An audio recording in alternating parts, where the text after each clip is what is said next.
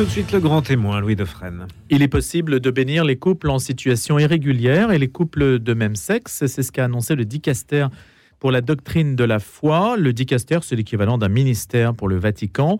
Une déclaration doctrinale approuvée par le pape François le 18 décembre 2023, c'est-à-dire hier, et c'est normal, on en parle ce matin.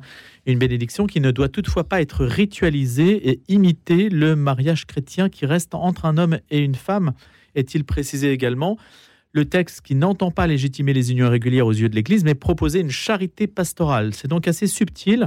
Il va falloir décrypter les choses et le père Emmanuel Petit, canoniste, est là pour nous aider à comprendre ce dont il s'agit. Et comme on a le luxe du temps sur cette antenne, on a une vingtaine de minutes pour entrer dans le détail. Bonjour père Emmanuel Petit. Bonjour. Vous êtes recteur de l'Institut catholique de Paris. Je vais vous présenter en deux mots, même si vous ne vous exprimez pas ce matin en tant que recteur de l'ICP. Vous êtes spécialiste en droit matrimonial, canoniste à l'Officialité de Paris, professeur à la faculté Notre-Dame, donc vous connaissez bien le sujet, vous êtes diplômé d'une licence canonique de l'ICP en droit canonique, et vous êtes également titulaire d'un doctorat en droit canonique de l'Université grégorienne de Rome. On peut dire que vous êtes dans les arcanes des subtilités romaines et du droit romain. Voilà, on peut dire ça comme ça. Si on veut. Bon. D'abord, vous étiez informé que le Vatican allait publier un document pareil. Alors, il est arrivé hier de manière un peu inattendue, même si on sentait bien que c'était un peu en cours, en tout cas qu'il y avait des réflexions sur le sujet. Mmh. Ça n'est pas le premier document. Et ce qui est intéressant d'ailleurs, c'est que c'est un document qui apporte un peu des nuances par rapport à un document précédent du même dicastère pour la doctrine de la foi, qui lui avait plutôt fermé les portes à la possibilité de la bénédiction des couples de même sexe. Et qui remontait à quand ? À l'année dernière, donc c'est très récent. Donc tous les ans, on peut avoir un document qui fait le point sur le sujet ? Oui, en tout cas, on voit que le sujet est en question, disons qu'il y a une recherche là-dessus. Évidemment, c'est une question assez vive, avec des débats, des demandes assez fortes dans certains pays d'avancer sur ce sujet. Donc on voit que c'est une question qui est ouverte actuellement et que le Saint-Siège essaye de trouver la réponse la plus appropriée à notre temps. Alors c'est le dicastère donc pour la doctrine de la foi qui publie ce document. Et ce qui peut surprendre peut-être au début, c'est que, ainsi que je l'ai dit, il s'agit de proposer une charité pastorale, mais c'est une déclaration doctrinale. Alors où se situer précisément entre ces deux pôles importants de la compréhension de l'Église ? C'est la mission de ce dicastère, ce ministère, comme vous disiez tout à l'heure, donc ce dicastère pour la doctrine de la foi, de dire ce qu'est la doctrine chrétienne, c'est-à-dire ce que l'on croit et comment le comprendre aujourd'hui, essayer de comprendre la volonté de Dieu pour les hommes aujourd'hui, voilà, voir ce qui est possible, ce qui est faisable du point de vue pastoral. Donc c'est sa mission de réfléchir à ces questions de manière la plus actuelle possible. Donc voilà un peu la mission qui est la sienne aujourd'hui, d'essayer de dire effectivement ce que l'Église peut faire, et ce que l'Église peut faire, par exemple, par rapport à cette question. Donc le fait que ça vienne de la doctrine de la foi, est-ce que ça signifie quelque chose de différent que si c'était venu d'un autre ministère ? C'est la mission de ce dicastère. Alors, le dicastère pour la doctrine de la foi est un dicastère important, Et en l'occurrence, effectivement, parce que ça touche à la doctrine catholique, à la doctrine chrétienne, à ce qu'est la foi, ce que nous enseigne la foi, qu'est-ce que le mariage, notamment, qu'est-ce qu'une bénédiction. C'est à ces questions-là qu'il faut essayer de répondre, en tout cas d'apporter des éléments de réponse pour le dicastère. Père Emmanuel Petit, vous allez nous éclairer justement. Fiducia supplicans, c'est le nom du texte. Qu'est-ce que ça veut dire ? Donc fiducia supplicans, c'est la confiance suppliante. Alors, fiducia supplicans, c'est selon l'usage romain le début du texte, puisque le texte se veut en latin. En tout cas, c'est la confiance suppliante du peuple fidèle de Dieu, reçoit le don de la bénédiction. Ce que rappelle le texte d'emblée, c'est que la bénédiction est un don de Dieu et un don du Christ à l'Église. Bon, la bénédiction, c'est d'abord quelque chose que l'on reçoit. Et donc, lorsque l'on parle de bénédiction, il s'agit d'abord évidemment de se mettre devant Dieu. Voilà, donc les débuts, les premières paroles de ce texte veulent rappeler cela, nous mettre bien nous positionner et rappeler ainsi cette confiance suppliante que le peuple le chrétien peut avoir devant son Seigneur. Et pour dire quoi en 9 pages ? Alors, pour dire à la fois, enfin plusieurs choses, parce qu'en fait, ce texte est assez riche et assez nuancé. Alors, je crois tout d'abord qu'effectivement, le texte essaye d'avoir une position ne veut pas en tout cas entrer dans des polémiques, entrer dans des questions qui sont évidemment qui sont difficiles, mais ne pas prendre de position qui serait marquée, trop marquée, en tout cas qui essaye d'apporter une solution concrète à une question qui se pose et de voir ce qui est possible. Alors, le texte dit plusieurs choses. Tout d'abord, il répète ou réaffirme ce qu'est le mariage pour l'Église, l'union de l'homme et de la femme, selon le dessein de Dieu lorsqu'il a créé l'homme, homme et femme, donc, et qu'il a institué le mariage. L'Église célèbre le mariage, bénit le mariage, veille sur le mariage. Hein, pour l'Église, le mariage est une institution extrêmement importante de la vie humaine. Pour les baptisés, c'est à proprement parler une vocation, le mariage. Donc le mariage est quelque chose de très important, et l'Église réaffirme ce qu'est le mariage. Et donc de ce point de vue-là, elle veut éviter un mélange, le mélange des genres. Il ne s'agit pas de dire que toute chose peut être le mariage, ou toute union peut être le mariage, et elle réaffirme vraiment son attachement à cet enseignement constant et à ce trésor qu'est le mariage dans la vie de l'Église et dans la vie des hommes. Rappelant cette capacité dans le mariage qu'a l'homme ou la femme, de pouvoir s'unir l'un à l'autre et ce projet de pouvoir construire toute leur vie ensemble et fonder une famille. À côté de cela, se pose la question d'autres situations, alors que ce soit les unions de personnes de même sexe, sont évoquées aussi, mais on sent que c'est moins prégnant. C'est la question des unions dites irrégulières, alors ça peut être les questions des personnes divorcées et remariées, par exemple, ou des personnes qui sont mariées civilement, qui ne peuvent pas se marier canoniquement. Mais ça n'a rien à voir, hein. Non, ça n'a rien à voir, effectivement. Ce sont des choses qui sont très, très différentes. C'est pour ça qu'effectivement... C'est curieux de mélanger les deux quand même, non ?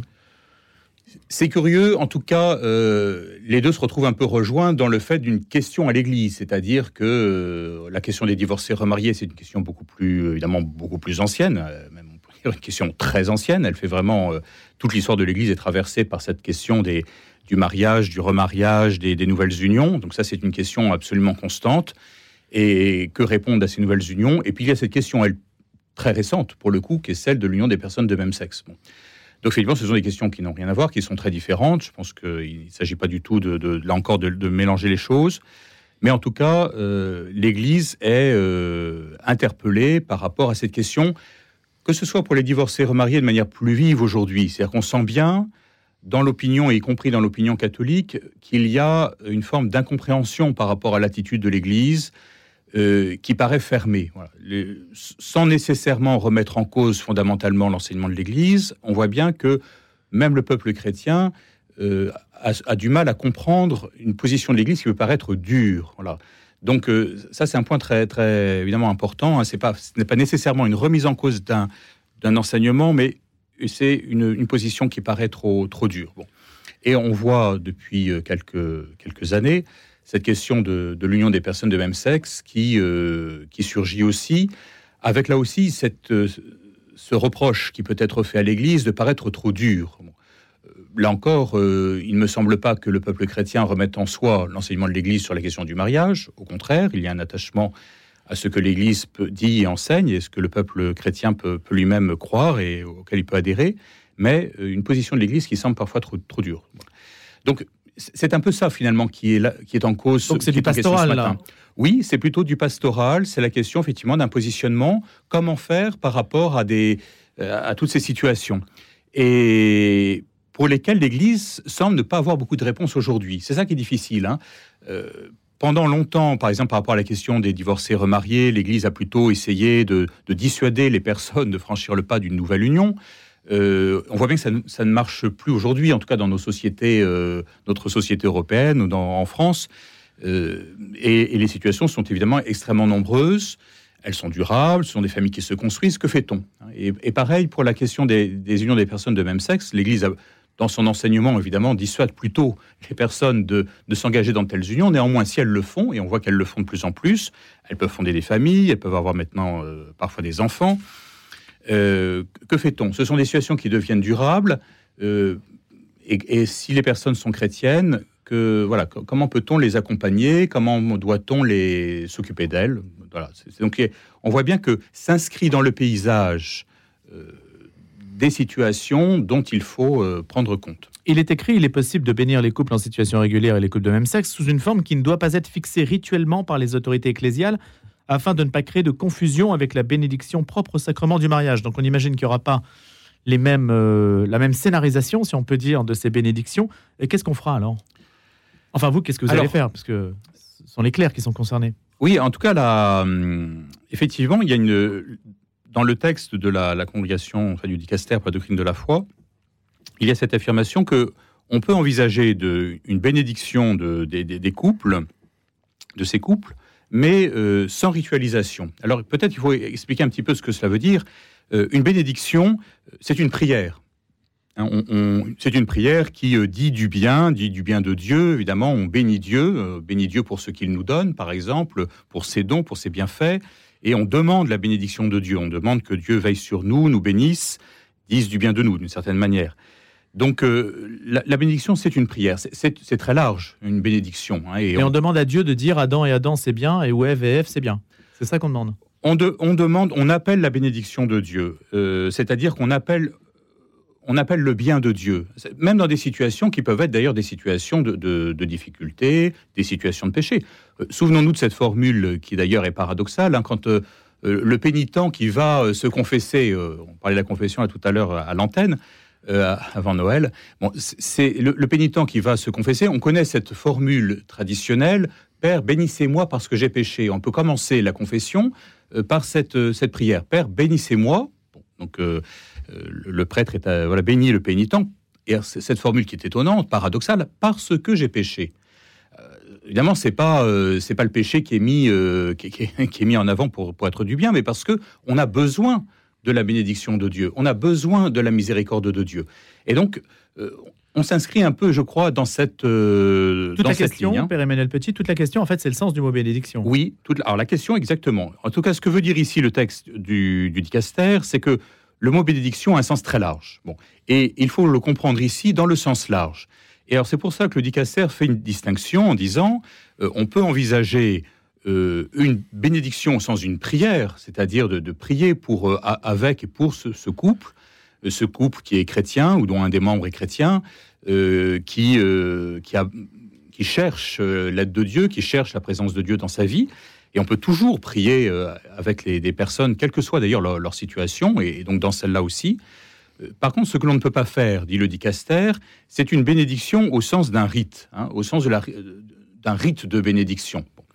Le rite, c'est ce que l'on fait lorsque l'on se marie justement à l'église. Il y a le rite du mariage qui se fait à l'église selon une cérémonie qui est prévue par des livres. Alors, dit le dicastère, ça, c'est ce qu'il faut éviter, en l'occurrence. Donc, il ne s'agit pas de faire comme un mariage, et il faut bien faire la distinction. Et donc, le dicastère écarte la possibilité d'un rite de bénédiction, d'une cérémonie, disons, de bénédiction. Donc, on n'envisage pas une cérémonie, une ritualisation, mais ce qui est possible de faire, c'est une prière. De manière, on pourrait dire, beaucoup plus informelle. Bon. Il y a sans doute une certaine discrétion, d'ailleurs. On voit bien qui est appelé par là même. Non pas pour cacher les choses, mais parce que... Mais n'est-ce pas hypocrite, en fait ? Alors, c'est certainement une des choses que l'on va objecter au dicastère, en disant, mais finalement, est-ce que ce n'est pas une demi-mesure ? Est-ce que ce n'est pas... alors, on peut toujours, évidemment, on voit bien que la mesure, elle est une... Je vous bénis, mais derrière la porte, et surtout n'en parlez pas. C'est pas forcément derrière la porte, et n'en parlez pas, mais... Par exemple, le mariage, évidemment, quand on célèbre un mariage, c'est le principe d'ailleurs de la ritualisation, c'est public, le mariage est public, il est solennel, il y a une publicité qui est faite autour du mariage, volontairement. Et d'ailleurs, il faut le faire parce que c'est aussi une manière de vérifier, par exemple, que les personnes sont libres, de vérifier, etc., l'absence des empêchements, traditionnellement, etc., il y a toute une publicité qui est faite autour du mariage pour plein de raisons. Ici, c'est autre chose. Alors, effectivement, le dicastère n'entend pas... faire une publicité particulière autour de d'une union. Il ne s'agit pas de célébrer en soi une union. Donc vous créez une discrimination. Moi, je serais concerné par le sujet, je dirais déjà, mais l'Église me discrimine parce qu'elle ne me traite pas de la même manière que les gens qui vont se marier. Or, ce que je recherche, c'est la publicité. Non, parce que ce n'est pas un mariage. En tout cas, c'est ça qui est important. Et ça n'est pas un mariage. Et donc, je crois qu'il reste... Enfin, la distinction que fait le dicastère, on voit bien qu'évidemment, tout cela est un peu dans la nuance. Hein. Donc, certaines personnes trouveront que, d'ailleurs, ça ne va pas assez loin, évidemment, comme vous le dites, pourront dire, mais finalement, c'est une demi-mesure, ou bon... en tout cas, c'est peut-être une demi-mesure pour certains qui est insuffisante, c'est aussi une demi-mesure, malgré tout, aussi d'une ouverture, et ça, je crois qu'il faut, il faut le souligner, le désir du pape et le désir du dicastère, en tout cas, c'est de montrer que les personnes, quelle que soit leur situation, font partie de l'Église, que l'Église s'occupe d'eux, que l'Église veille sur eux, et que l'Église ne les rejette pas. Et ça, c'est extrêmement important.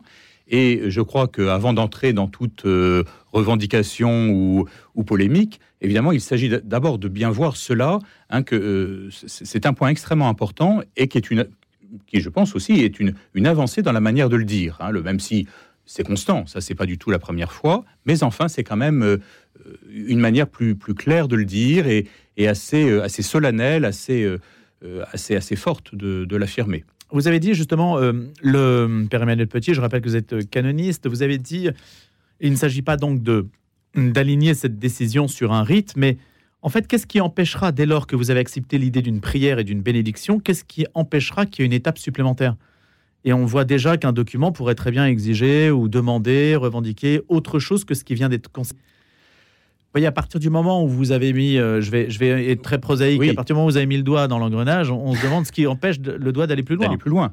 Mais bien sûr, tout le monde pourra, ceux qui espéreront que ça ira plus loin se diront ça c'est une première étape, et ceux qui craignent que ça aille plus loin se diront mais qu'est-ce qui va faire qu'il n'y aura pas une deuxième étape. Donc je crois en tout cas...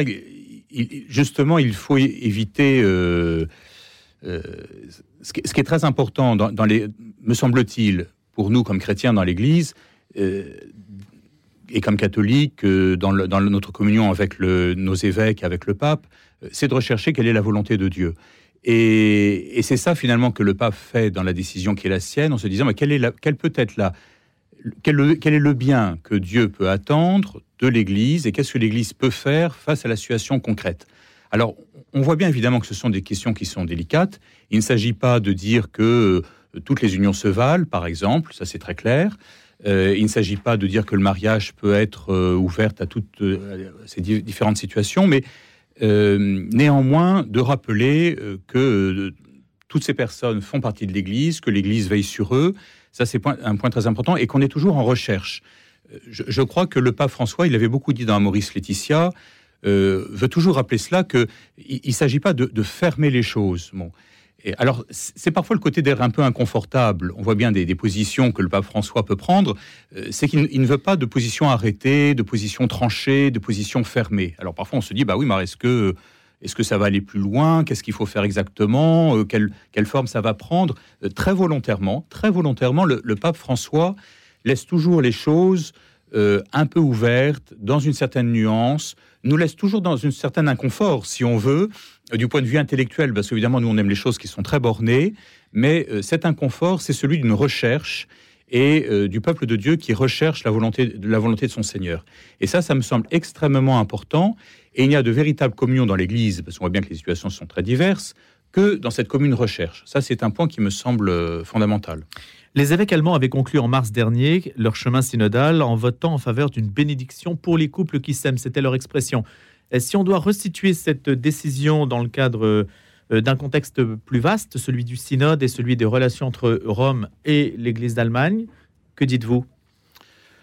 On voit bien qu'effectivement, l'Église d'Allemagne était assez demandeuse effectivement d'une évolution sur cette question et notamment sur la possibilité de la bénédiction des couples de même sexe, envisageant sans doute une certaine ritualisation de la chose, hein, et certains avaient même commencé à travailler justement à des rituels ou à des... Alors ça, c'est quelque chose que le dicastère d'ailleurs arrête en disant il ne faut pas cela... là encore, le pape François n'aime pas les choses trop normées, trop...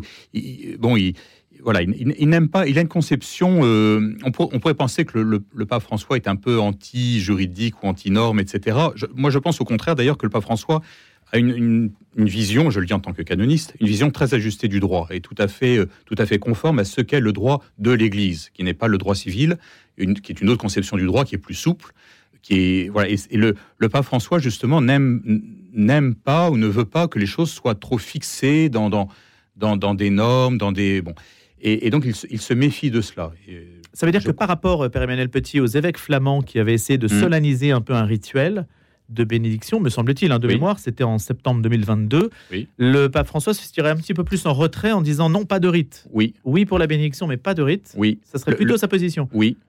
Manifestement, le pape François veut quelque chose de plus informel. Bon, parce que, d'abord, effectivement, concrètement, de quoi va-t-il s'agir ? Ça se cherche. Et il faudra l'adapter aux situations, là aussi. On voit bien qu'évidemment, d'ailleurs, d'une société à l'autre, c'est très différent d'un endroit à l'autre et d'une famille à l'autre. Ça peut être très différent parce que les familles elles-mêmes peuvent se positionner par rapport à leurs enfants de manière extrêmement différente par rapport à ces questions. Donc, il faut absolument de l'adaptation de la part des pasteurs. Et finalement, le pape François montre bien qu'on ne peut pas traiter toutes ces situations qui sont un peu complexes de la même manière ou faire entrer tout le monde dans un... C'est un peu sans doute le piège de la question du mariage et du mariage pour tous qui finalement fait rentrer tout le monde dans le même moule, qui est d'ailleurs le paradoxe d'une société qui aujourd'hui on ne se marie plus beaucoup, qui revendique pourtant de traiter tout le monde de la même manière. Alors, certains au nom de la lutte contre les discriminations, mais en vérité, le pape François ne défend certainement pas les discriminations, bien au contraire, et lui, il défend un regard ajusté sur chacun. Et c'est bien le propre du pasteur d'avoir cette capacité, d'avoir un regard ajusté sur chacun. Nous avons la chance, comme catholiques, d'avoir des pasteurs. Et le rôle des pasteurs, c'est de nous conduire et de veiller sur nous, et de le faire de manière la plus ajustée possible. Il faut connaître ces pasteurs aussi. Vous voyez, pour les fidèles, c'est très important. Avant d'être dans la revendication de quelque chose, je crois que c'est important de connaître ces pasteurs. Finalement, des fidèles qui connaissent leur curé, par exemple... Sont-ils mal reçus ? Ça peut arriver, mais enfin, en tout cas, on voit bien que la première étape, voilà, c'est de se connaître, c'est d'avancer ensemble, c'est de cheminer ensemble, c'est de prier ensemble. Et c'est vraiment ce à quoi invite le pape François, c'est vraiment de garder toujours ce désir d'avancer ensemble dans l'Église. Bénédiction ou pas, 2 hommes ou 2 femmes pour l'Église catholique peuvent-ils s'unir ? Il n'y a pas de mariage ou d'union qui soit reconnue par l'Église de 2 personnes du même sexe de soi. Après, si le projet de certaines personnes de même sexe est de construire leur vie ensemble, parfois de fonder une famille ensemble, l'Église, à travers le texte que l'on voit ce matin, que l'on évoque ce matin, le texte du dicastère per la Dottrina della fede, veut rappeler que ces personnes font partie de l'Église. Et les enfants qui naissent de leur union, évidemment, sont appelés à être élevés dans la foi, sont appelés à être baptisés, à aller au catéchisme. Il faut garder... Sauf que ça sera pas vraiment leurs enfants. Ça, c'est notre question. C'est la question dans laquelle on ne... Comment l'Église se situe par rapport à ça ? Les situations sont extrêmement diverses. Donc... Voilà, mais c'est pas là, on ne rentrera pas là-dedans et on ne fera pas d'ailleurs. Il ne s'agit certainement pas de nourrir de quelconque polémique ou discussion sur ces questions, mais de toujours garder ce cap qui est celui d'avancer vers le Christ. Quelles que soient les situations, d'ailleurs, on peut toujours et toute vie humaine peut le faire. Merci beaucoup, Père Emmanuel Petit, pour toutes ces précisions, recteur de l'Institut catholique de Paris et canoniste à l'officialité de Paris. Bonne journée.